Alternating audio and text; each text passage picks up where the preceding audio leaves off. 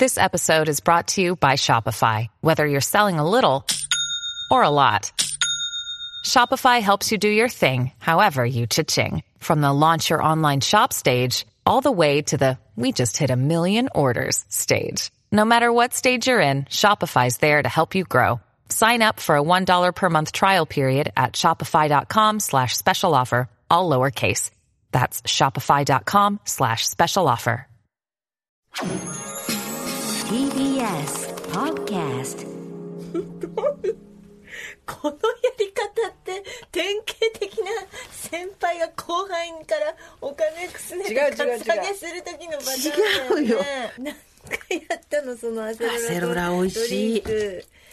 ねえ。日例アセロラリフレッシュ。シャキッと天然ビタミンちゃんに C 買ってこい言うてお金渡してないやつ。買ってこいとは言うてない。かた？たちゃんが買ってきましょうかって言ったからじゃあお願いしますってひどいひどいひどいありがとうっつってパッて買ってきてくれたから払う払う。収録が終わったら払う。金ならあるんだ金はあるんよ。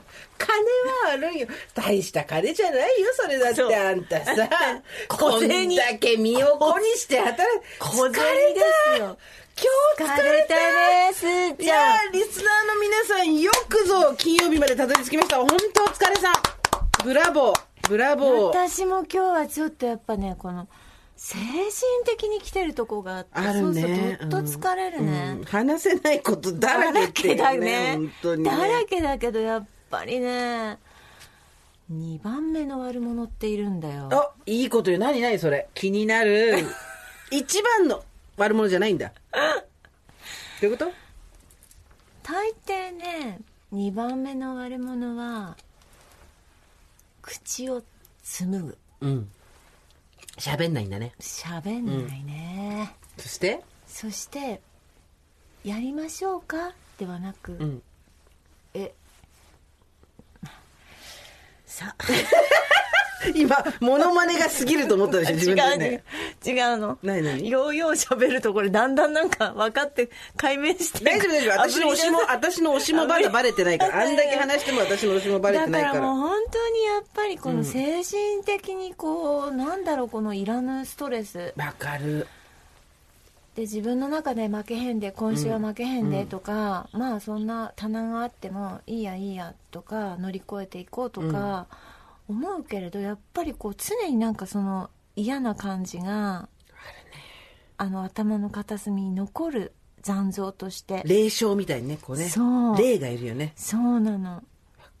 でやっぱりそれはやられたことっていうことよりも、なんかその気持ちに対してのなんかおえおえ、なんおえなんていうんだろうね。オエイズムだよね。はい。わかるもうみんなも疲ヘドリングれたでしょヘドリング。ヘドリングだよ。ヘドリングミーハードリーだよ。ヘドロハキリングです。そうヘドロハッキリングだよもうアングリーインチだよ。まあ多分あのみんないろいろあるんだと思います、みんないろいろあるんだと思う、だから今週もお疲れ様でした本当だね。皆さんお疲れ様でした。お疲れ様でした。ごめんなさいもねなんか私たちのそのなんていうの体調とかその精神的なあれで 盛り上がったり沈めたりしちゃって申し訳ないないいじゃないのそんな許してくれるわよみんな、いやなんかさだってさ朝からとりあえず働くじゃん、はい。で終わって。働くねあなたも働くね。あなただってそうじゃない。だってはいラジオの週はさ生放送の前にナレーションとか入ってもナレーションやりすぎだろもう半分ぐらいにしろよ、でもナレーション大好きなんだよ。ナレーションでいっぱいご指名で来てくれるから嬉しくてさそうするともうなんかあもうこの人に今200%のナレーションしてあげたいとか思うね、ご指名が来ちゃうんだよね堀井さんはね。ありがとうございます、ね。ありがたいことにあのデスクだからさ業務的には、自分の好きな仕事自分に触れないじゃん、うん。基本的には指名があるやつ、うん。それ以外は全部下に振るっていう。うん。ご指名が来ちゃうんだよね。とありがたいよ、やっぱりやっちゃうよね。でもあれなんじゃないですか？それご指名が来てやってってさ調子に乗ってんじゃないぞみたいなこと思ってんのもいいんじゃないの？ね ねえちょっと、ねあんまりそこあのはっきり どの会社にも圧力がある。よろしくお願いします。よかった。じゃんそこはいやいやここは大丈夫だよ。ビーバーバーバーバーバーバーバーみたいなこことこここはだ今んとこは大丈夫生かしてほしい大丈夫大丈夫ここはなことはないんですけども TBS プレンゼンツ間違えた、TBS ラジオプレゼンツのポッドキャスト番組オーバーザさんパーソナリティジェーンスーですはい TBS アナウンサー堀井美香です毎週金曜日夕方5時からぼんやり配信されるこの番組本当にお疲れ様です。金曜日になりました。毎回およそ30分私ジェーンスーと TBS アナウンサー堀井美香さんが語らい合い皆様から届いたメールを読み太陽の向こう側を目指してオーバーそんなトークプログラムとなっておりますが、はい。まああれですわ。もうすいませんのっけから愚痴をいや。ね皆さんの前で言っちゃって本いや当に疲れてるよこれは聞いてる人も。愚痴という訓示ですから皆さんへの。何訓示。訓示？愚痴は愚痴だろ。訓示も何もないでしょ愚痴は愚痴。はいよく聞きなさい。愚痴ですって。迷惑。愚痴すらエヴァっていうのって最悪じゃない？ねはいよく聞いて。よく聞いて。っていう愚痴だから。弱ってるんだよ。あいなたもやー弱ってるんだね、ん。そうだね。弱ってます、私は体力的にちょっと詰め込みすぎみたいなのもあるし、あとやっぱりね、人は何のために生きてるかとか考える時は大抵つまんないんだよ わかる？これ、わかる。ね、つまんないんだよ。あーわかる。ああわかる。わかる？あのね、そんな哲学的な問いに聞こえるかもしれない。違う、つまんないんだよ、楽しくないからそんなこと考えちゃうの、疲れてるからじゃないよ。だって楽しくて疲れてる時にはそんなこと考えないの。そうですね。つまんない時だよ。つまんないっていうかなんかこうストレスなんかに引っ張られてる時うん、ですよね、つまんないんだよそれは。楽しくしないと、そうですね。そう。まあでもつまんない時もあるからなずっと楽しいわけじゃないからさ、うん。仕事なんてしてたら。仕事は楽しいの。問題発言だよそれ。いやいやいやいや仕事っていうか実務でしょあなたが言ってんの。だけどさまざまなそこ真相にそう迫ってくとまたなんかちょっと見見えてくるな。大丈夫大丈夫大丈夫。ナレーションとかラジオとか。だから自分で具体的に言うなよ。バカじゃないの。ね。あちょっとバカなの。時間がないのにカットゾーンが多すぎるって話だね。いやカットしないよ今日。ここまで。一切カットしないよ。こ本こま当やめて。では一切カットしないよ。本当やめて。ちょっと長ねかったちゃんよろしくね。いやいやここまでは大丈夫でしょあのはいまあだからあのちょっと私もだからまあちょっと精神的にもうかなりきついなって、うん。かなりきついなって思いますけど。頑張れてたけどね今まではね。でじゃあさ仕事の分量を減らせばいいのかっていや違話なのかうんだよね。違うんだよね。私やっぱりそこの辛い部分を、そのナレーションとかラジオとかするだからまことによっ自分で持ってくなよ そっちに。あれれ？あれれ？あれ。なんかすごい気分そっちでテンション上げて、うん。あ私これがあるから大丈夫って思えるとこがあるんで、うんあのさはい。やっぱりなんだろ何ですか？うギャーッと泣いてまた明日みたいな感じにはもうなれないじゃないですか。そうですね。まあ先週も言いましたけどええ。私はいいけど体はどうかなっていうのがあるわけですから。私と体は違うから。別物だからね。そうそうそう、はい。あるわけですけれども。まあでもなんかね疲れてる時って何があってつまんない。つまんなくて疲れてる時って何がきついかなって考えたら、ん。消費を促されることがすごい辛いんですよ。ああそうかもしれない。買え買えとか、はい。これを体験しろしろとか、食べろ食べろとか。そうそうそうそう。そうですね。今さどこもそういうネットもそうだし、まあ、それこそタクシーの中もそうだし電車の中もそうだし、うん。これを知ってることが得とか、うん。これを食べた方がいいとかさうん。すごいなんていうのもうプロがさ100%の技使ってプレゼンしてくるじゃん。そうですね。これを知ってないとダメだみたいなのも含めて、ううんん、ざりだよねもう。そうだね。何も知りたくない、うん。うん、まあ物もでも本当にそんなにこうあれやこれやと欲しい時代は終わったからね。まあでもさそうするとさビジネスを考えていかないと、うん。物を買わない時代になっていくそうだよねあなたはそと、ういうねことをよくいつも言ってるから。こぼしちゃったジュース。いや、っていうとかさあとさ私たちだってそうよ。スポンサーつかなくなっちゃうよ。そういうことね。これは無スポンサーでやってますけど。スポンサーついてくれないかな。とか言いながら、うん。とか言いながら私、皆さんに一つ謝らなければいけないことがあります、はい。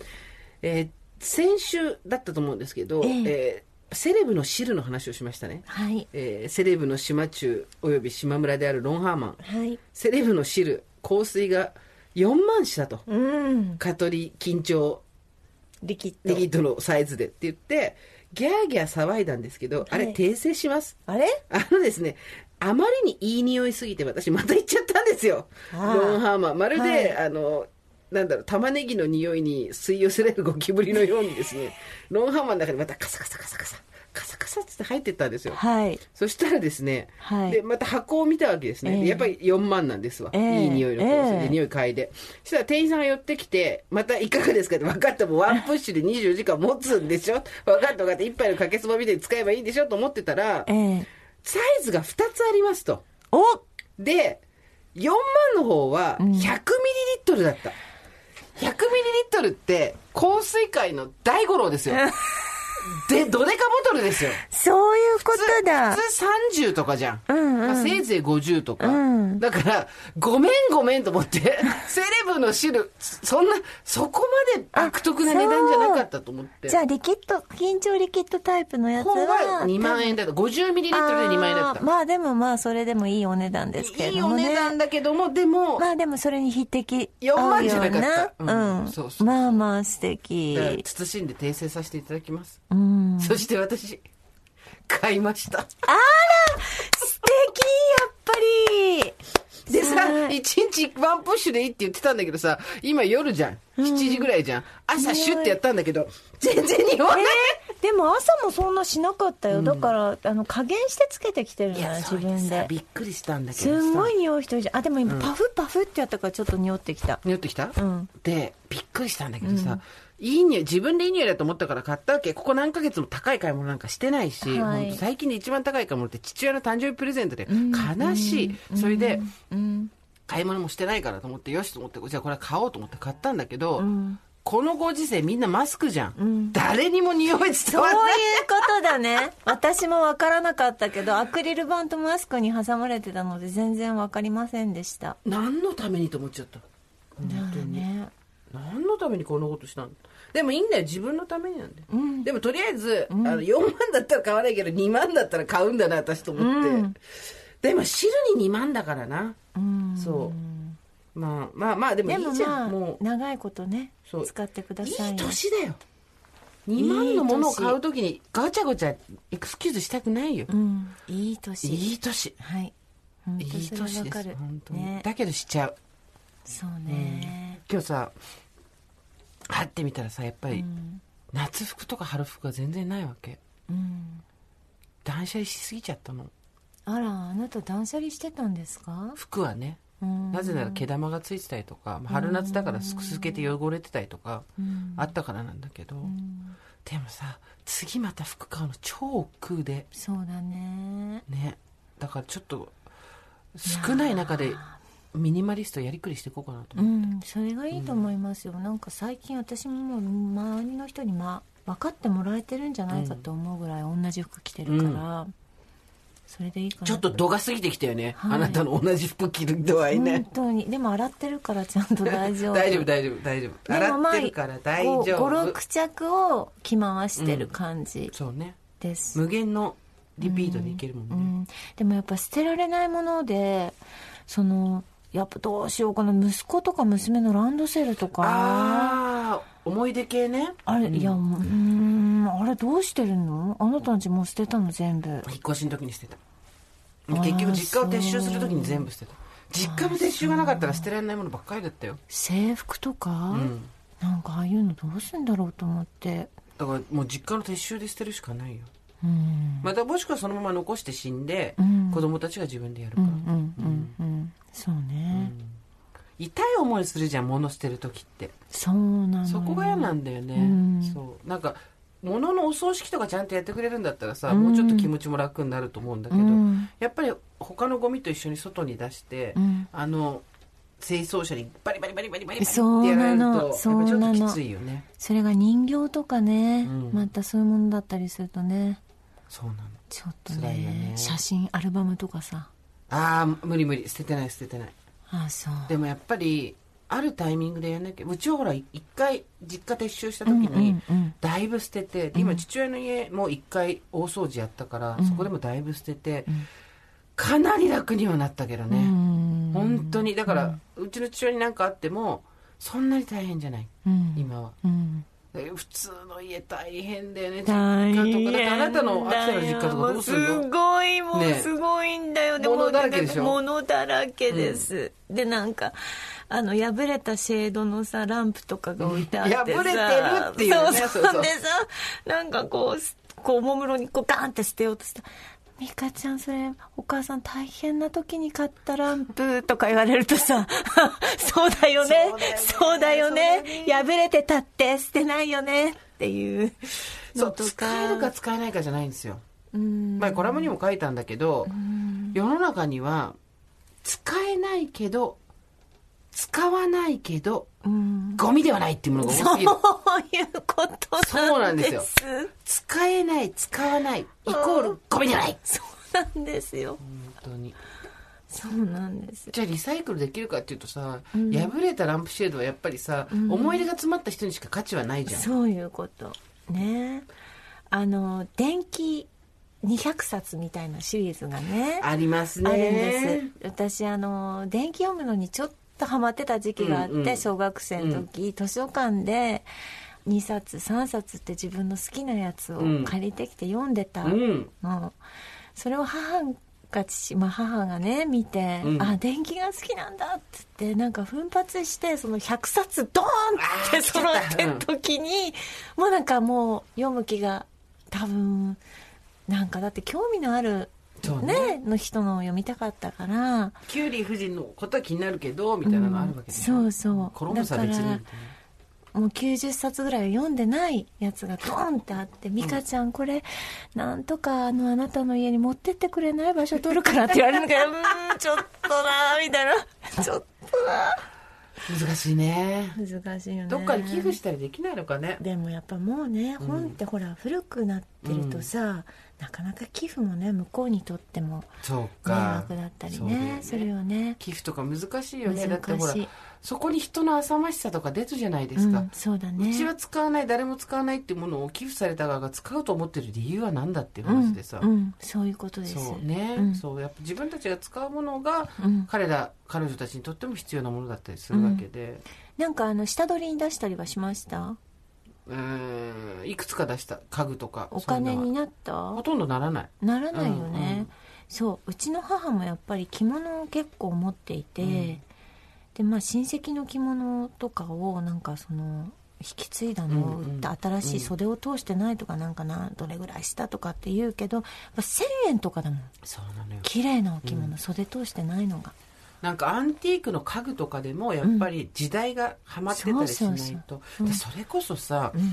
あのブランドバッグ買い取りますとかあるじゃん、はいはい。あんなのだって、はい。例えばじゃあ私たちが20年前にね使ってたブランドのバッグを持ってったら値段がつかったらつかないわけよ。つかない。あれどういうことかっていうとついこの間発売したものうん。をほぼ新品同様でうん。質に入れた人のものを安く買うっていう。だからそのまるで今買った正規ルートで買ったみたいなうん。ものの在庫を買い取りたいわけだから、うんなんだやっぱ人の思い入れがくっついたものとかって何の価値も他の人にとってはないんだよね。そうね、悲しいね。悲しいよ。だからそのなんか魂とか思い出が詰まったものってじゃあどうしたらいいんだろうってなんか思うよね。本当に宇宙に飛ばしちゃいたいけどね。え？宇宙に。宇宙ゴミ。宇宙宇宙ゴミとして。で宇宙に飛ばしてさ隕石がバーンってぶつかったらもう諦められるじゃんもうしょうがない壮大な、壮大な捨て方だ。そうそうそう。もう隕石とかになっちゃったらもうしょうがないっていうさ、ん。でまあ、自分で捨てるのは厳しいです。だ物買うのもね慎重になるけど。じゃあそうするとどうやって経済回すのかみたいな話そうだね。そういうことだね。矛盾するけども。そうけれども、うん。けれどもなんですよ、うん。そうなんですよ。なかなか難しいさあ、うん。そんな中。経済はま回す経済を回すためには我々が顔を変えるっていう手があります。そういうことなんです。実はですねそう、はい。先週だっけ？そうだよね、はい。あの美容整形美容皮膚科関係。興味はあるけれど何をやっていいか分かんない、ハイフってなんだみたいな話をしてたら、うんメールたくさんいただきました。ありがとうございます、今回の名作揃いで。名作揃いでございます。いいですか？これ保存版ですよ皆さん。だんだんねやっぱり、ね、おばさん掲示板としての機能がねうん。高まってきたね。そういうことですね。こういうことですよ。はい。えー、ラジオネームのない方でございます。配布してます。というタイムリーについ先日、配布初体験しましたのでご報告させていただきます。40になって急速に目立ってきたほうれい線とゴルゴ線。ゴルゴ線とか鼻の横、ほうれい線、もうね、鼻の横のとこね。ハイフが良いらしいと友人に教えてもらい、早速近くでやってるところへ行きました。そこはいわゆるエステ部門に入るお店だと思います。いわゆる医療系じゃないってこと。医療配布は高額なのに対し、その店では、まず知ってもらわないとお客さんが来ないのよね、となると、最初から高額じゃみんな素通りしちゃうからと、良心的なお値段設定にしているとのこと。回数が増えるごとにお得になるシステムで、私は9回、プラスキャンペーン中で3回、つまり12回で9万9千円。1回1万円以内ですね。そもそも美容情報に歌えるので、本当にそれがお安いのかどうかもわからないのです。担当してくれた方の話ですと、ハイフの機器にも、旧型、新型のものがあり、やはり新型の方がパワーがあるらしく、それによって結果が違ってくるとのこと。私はその新型を試したのですが、まず痛い。特に顎下。ピリッくらいかと思ったら、まあまあ歯を食いしばりたくなる痛みでした。顔の部位によって感じ方は違いました。終了後、鏡を見ると確かに頬が引き締まっていました。最初は2週間ほどで戻ってくるので、それまでに2回目を受け、次第に3週間空けてと繰り返していって定着するという流れのようです。年齢を重ねることは嫌ではないし楽しんでいますが、顔がみるみる老けていくのは避けたい。9万9千円。これだって決して安くはないし、他で節約をしなきゃですが、希望と期待を込めてカードを切りました。全工程を終えた時の若々しい顔を想像して。飛んだね、清水の舞台から。気持ちいいですね9万、まあでも1回1万円以内だったらって思っちゃうよね。うん9万9千円でもね。ねちょっとね。えーこちらはいつも楽しく聞かせてもらっております。43歳おばさんネーム左右馬子です。あ、あ左右馬子さん。先週の美容医療の話を聞きついに出番が来たかと腕まくりしよっしゃ筆を取った次第です。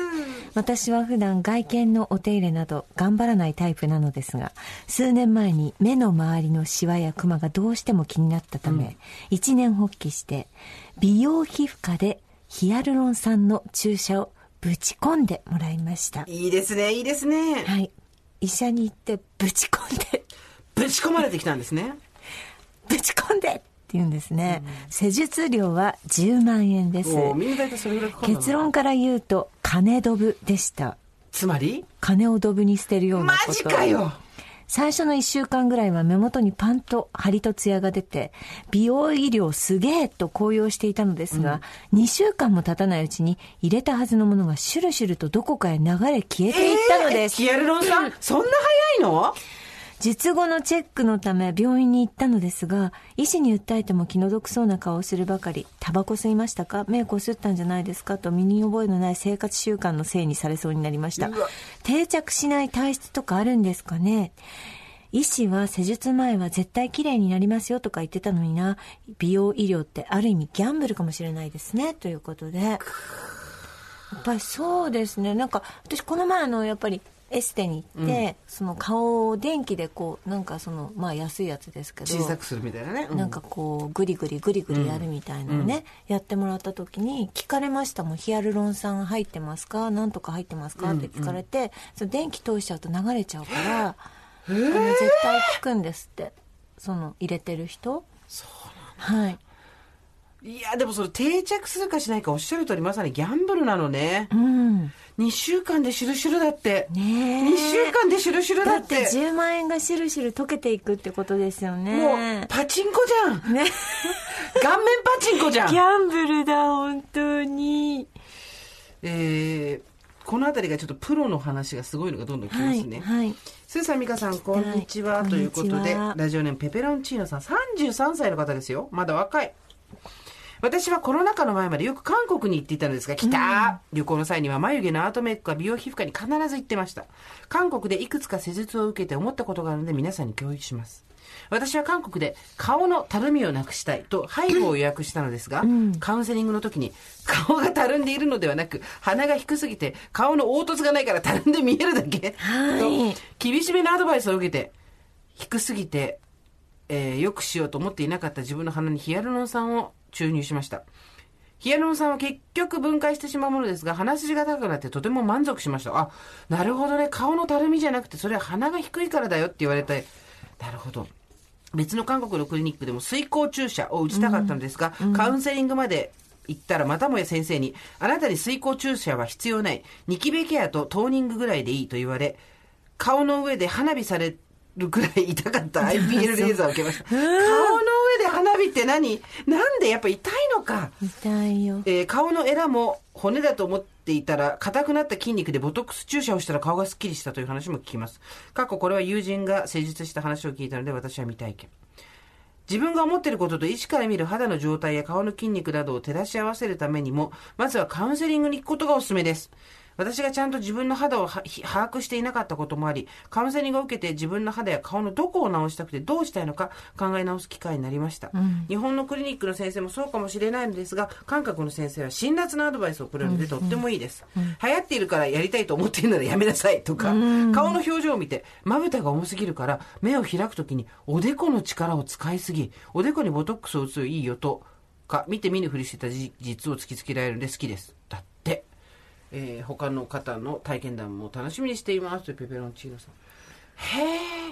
そっか、自分で思ってて、あ、ここもちゃもちゃしてるから、じゃあここハイフやろうとか言っても、いや、それハイフじゃないよとかっていう、カウンセリングが必要なのか。そうでしょうねちゃんとね希望とはまた違うところのお手当てをね、しなきゃ本当はいけないみたいなのありますフやりたいんだけどな。ハイフなんか来てますか？えーと、こちら、35歳のデスクワークおばさん、アナコンダと申します。こんにちはハイフと聞いて初めてメールいたします。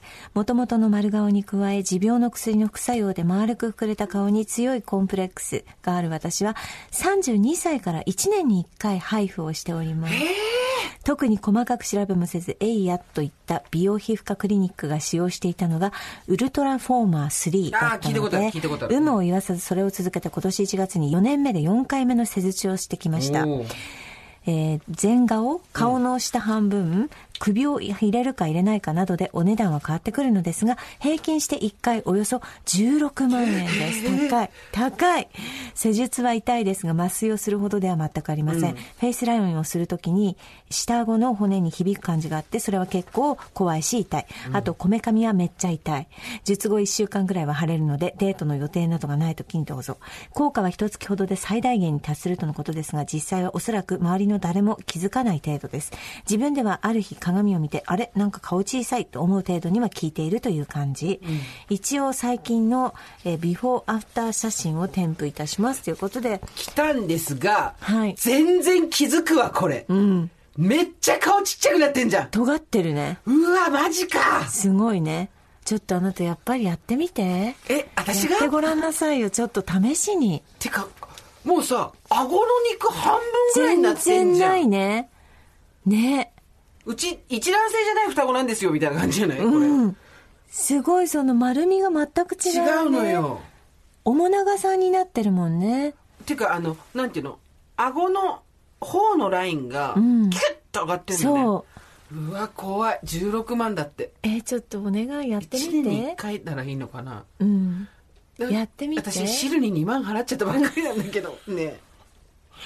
汁2万やっちゃったばっかりなんだけど。で、ちょっとビフォーアフターでちゃんとあの、あれしようよ。公表しようよ。ちょっとすごいね。すごいね。うわーでさ、はい。なんか、なんだっけ、ウルトラフォーマー 3? はいって。書いてあったじゃん。はいあとなんか他にも、なんだ、ウル、ウルトラ、ウルセラとか、ウルトラとか、なんかいろいろある、うんなんかウルトラショールみたいなのいっぱいあるのよ。はい。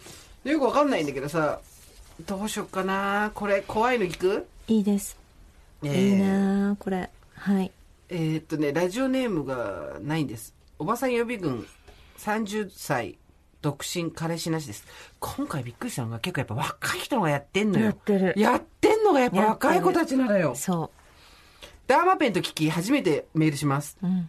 ダーマペン、美容皮膚科で月1のペースでやっています。思春期の頃からずっとニキビに悩んでいて、大人になってできにくくなったものの、それまでのニキビとの戦いで皮膚は、センチ跡よろしく、ニキビ跡が顔全体に残り、皮膚の復興をすべくダーマペンを使い始めました。5回コース15万です。針何本もブルドーザーのように皮膚に転がすことに、最初は絶対に痛いと思ってものすごくドキドキしましたが、ジェルのような麻酔を顔に塗りたくり30分くらい放置すると、あら不思議全然痛くないんです。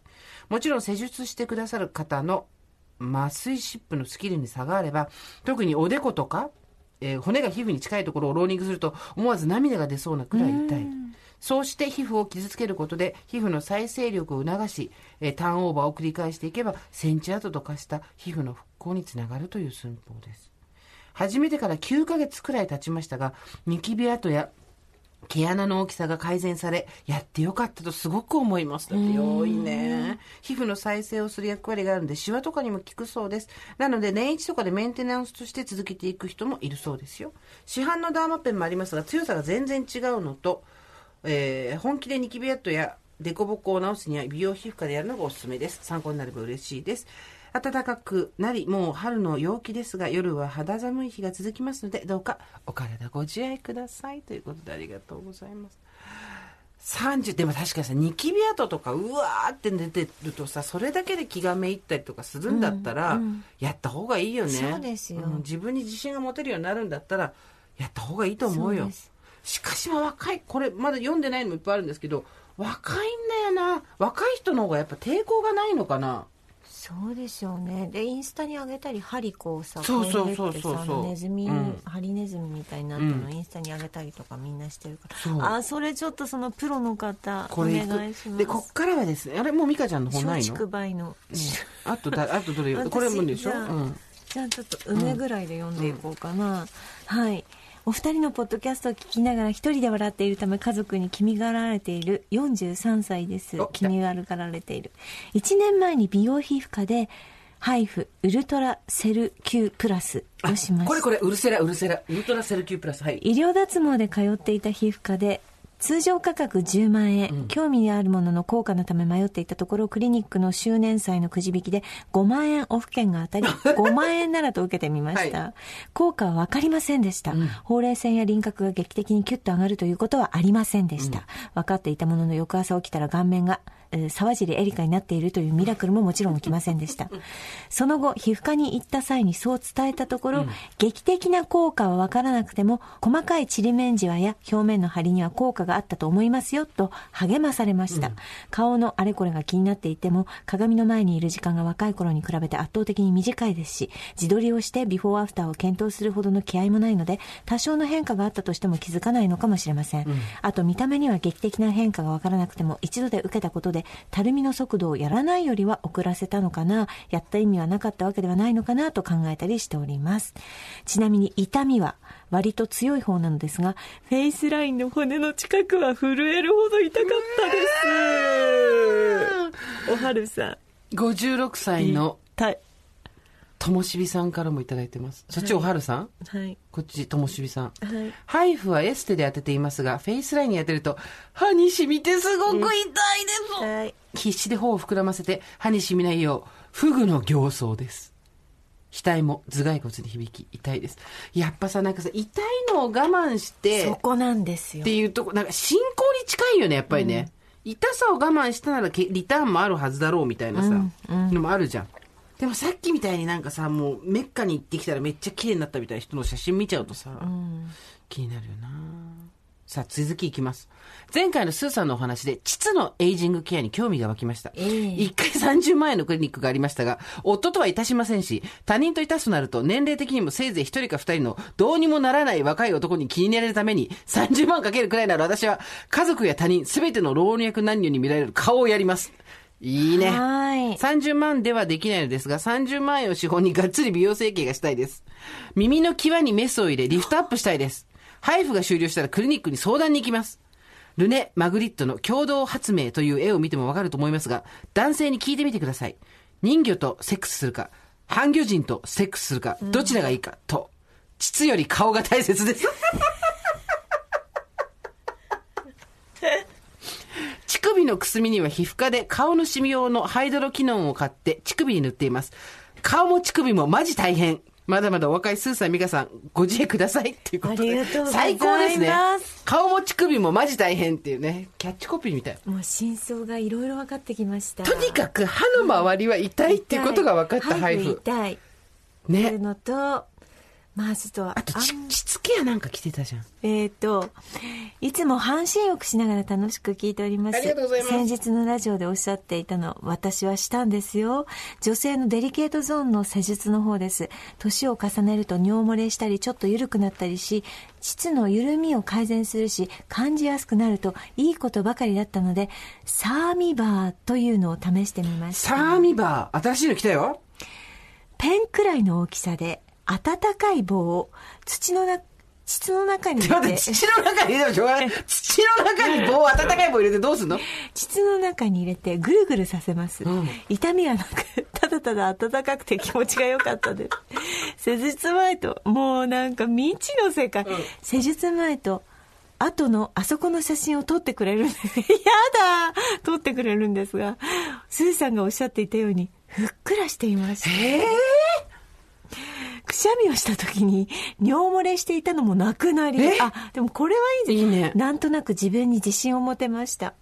これ数ヶ月に一度はしないと効果が減ってしまうみたいなのです、なので今はサーミバーの効果はなくなっていると思います。なので最近は日々電車の中とかキッチンに立っている時とかに膣に力を入れて空気を吸い上げるようにはいそのままお腹も引っ込めて数秒我慢して自己流で訓練しております膣トレってやつですね。サーミバー。くれぐれもご自愛くださいサーミバー、ちょっと新しいの来ましたね。かなり気になるけどすごいですよなんはいまたまたすごいステップを踏みました私たちの階段。があるね。階段をどんどん登ってい大人の階段登る。登っていきますけれども。じゃあちょっと最後に。最後にですね、はい。えーとプロの方。こっちプロの方いきますよ。オーバーネーム、よそじさん、大阪府の方。ポッドキャストのアプリの存在自体に初めて気づいた41歳、バツイチ、こなしのアナログおばさんです。何を隠そうこの私、美容整形大好きおばさんで、今までやった美容整形は、てってれー。レーザーや超音波などの美容機器系は、ハイフ、サーマクール、ダーマペン、フラクショナルレーザー、Q スイッチ、ヤグレーザー、V レーザー、レーザー脱毛、その他軽めのレーザー、いろいろ、レーザー！カズレーザカズレーザー、レーザーラモン。いわゆるプチ整形は、目の二重、かっこ埋没、取れるので何回も。ヒアル酸注入、かっこおでこ、こめかみ、涙袋、ほうれい線、目の下、ゴルゴライン、唇、膣、膣もやってるって。ボトックス注射、エラ、口角、脇の汗止め。メスを入れる手術は、フェイスリフト2回、豊胸2回、眼瞼下垂、人中短縮、鼻の下ね。人中短縮、鼻プロテーゼ、バッカルファット、除去。細かいものは他にもまだまだありますが、キリがないので省略させてください。えー、すごいね。これお顔拝見したい。結論何がいいのかやってよかったのか。費用対効果はと考えると、今まででやってよかったのは、メスで切って筋肉ごとがっつり引き上がるフェイスリフトです。それかやっぱそこれかなんだよ80万しました。でも本当にやってよかった。見た目年齢10歳は若返ったと思います。41で？レーザーなどは正直気休めプラスアルファ程度の効果です。ハイフやってきたらどうと元旦那に聞いても何の変化もわからないと言われました。これだけいじり倒してる私が言うのもなんですが、美容って自分の気持ちをリフトアップさせることが一番効果だと思っていて、他の人にはわからない変化でも自分の中で私いけると思えることが最大の効果なのではと思っているのです。仕込めとして生まれ、コンプレックスから男性と会話することもままならなかった若い頃から、一生懸命働いて、どうにか稼ぎ、向かった先は美容外科。自己肯定感が低かった自分もどうにか好きになるための苦肉の策だったんです。素晴らしいよそのおかげか38歳でやっと結婚できました。お相手とはたった2年で離婚してしまいましたが、一度結婚できただけでも儲けもん、いい人生経験になったと思っています。まだまだ語りたいこと山ほどありますが、長くなりすぎましたので、このくらいにさせていただきます。最後に、堀井さんのおでこのシワにおすすめなのは、はいはいヒアルロン酸注入です。上手な先生がいれば、パーンと綺麗な丸いおでこになりますよ。誰々ちゃんみたいなって書いてあるんですけど、読めません。これ芸能人の名前書いてあります。ボトックスみたいに麻痺した顔にならないので、お気軽に試せます。仕上がりが気に入らなければ溶かせますし、半年後ぐらいから徐々になくなります。スーさんは目の開きとフェイスラインをシュッとさせたいのであれば、腕のいいエステでハイフをするのがおすすめ。ハイフは出力も大事ですが、何よりも大切なのは当て方。まんべんなく照射すればいいというものではなく、上手に当てないと効果が出ないんです。うまいエステシャンの方を探し出せれば、2、3万のハイフで目がカッと開き、顎がシュッとしますって。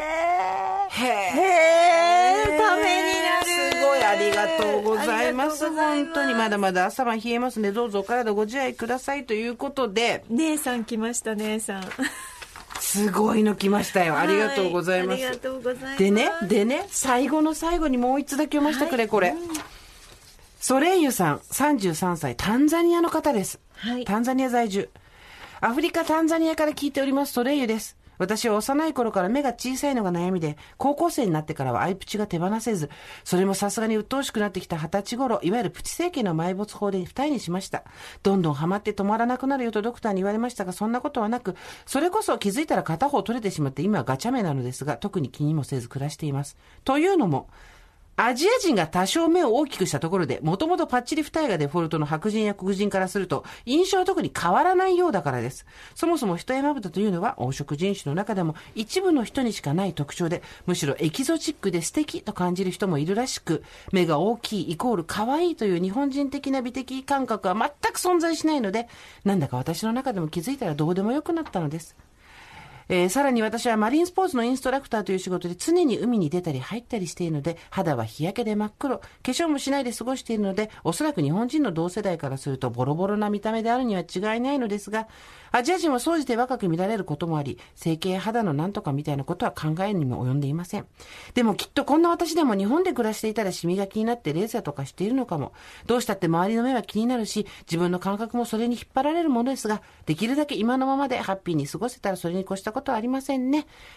季節の変わり目で体調も崩しやすい頃と思います。どうぞご自愛ください。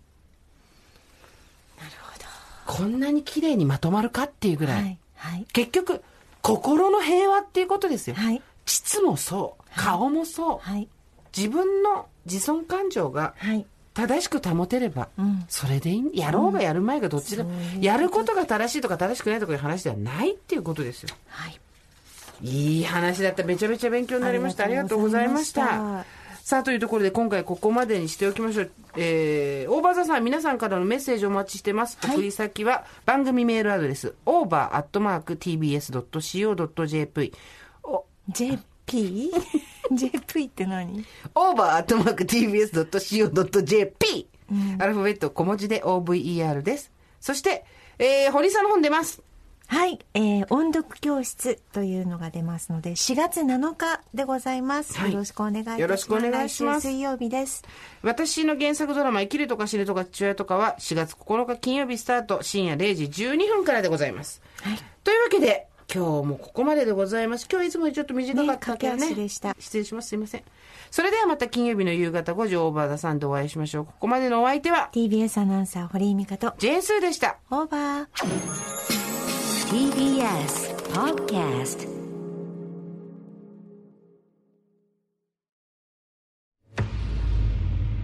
Audio Movie. これは大人しか聞けない禁断のピンクフィクション。神のもとで出会った男と女のモイスチャーなラブストーリー。禁断の国会室。ご安心くださいここでのことは誰にも漏れることはありません。カーテンで仕切られた二人きりの空間。誰にも話せなかったことを語るうちいつしかその時間は彼女にとってかけがえのない時間へと変わっていく。絡んでしまった糸を解いていきましょう。この作品は成人向けの内容です。一人でこっそりイヤホンやヘッドホンで聞いてください。詳しくは「オーディオムービー」で検索。無料で配信中です。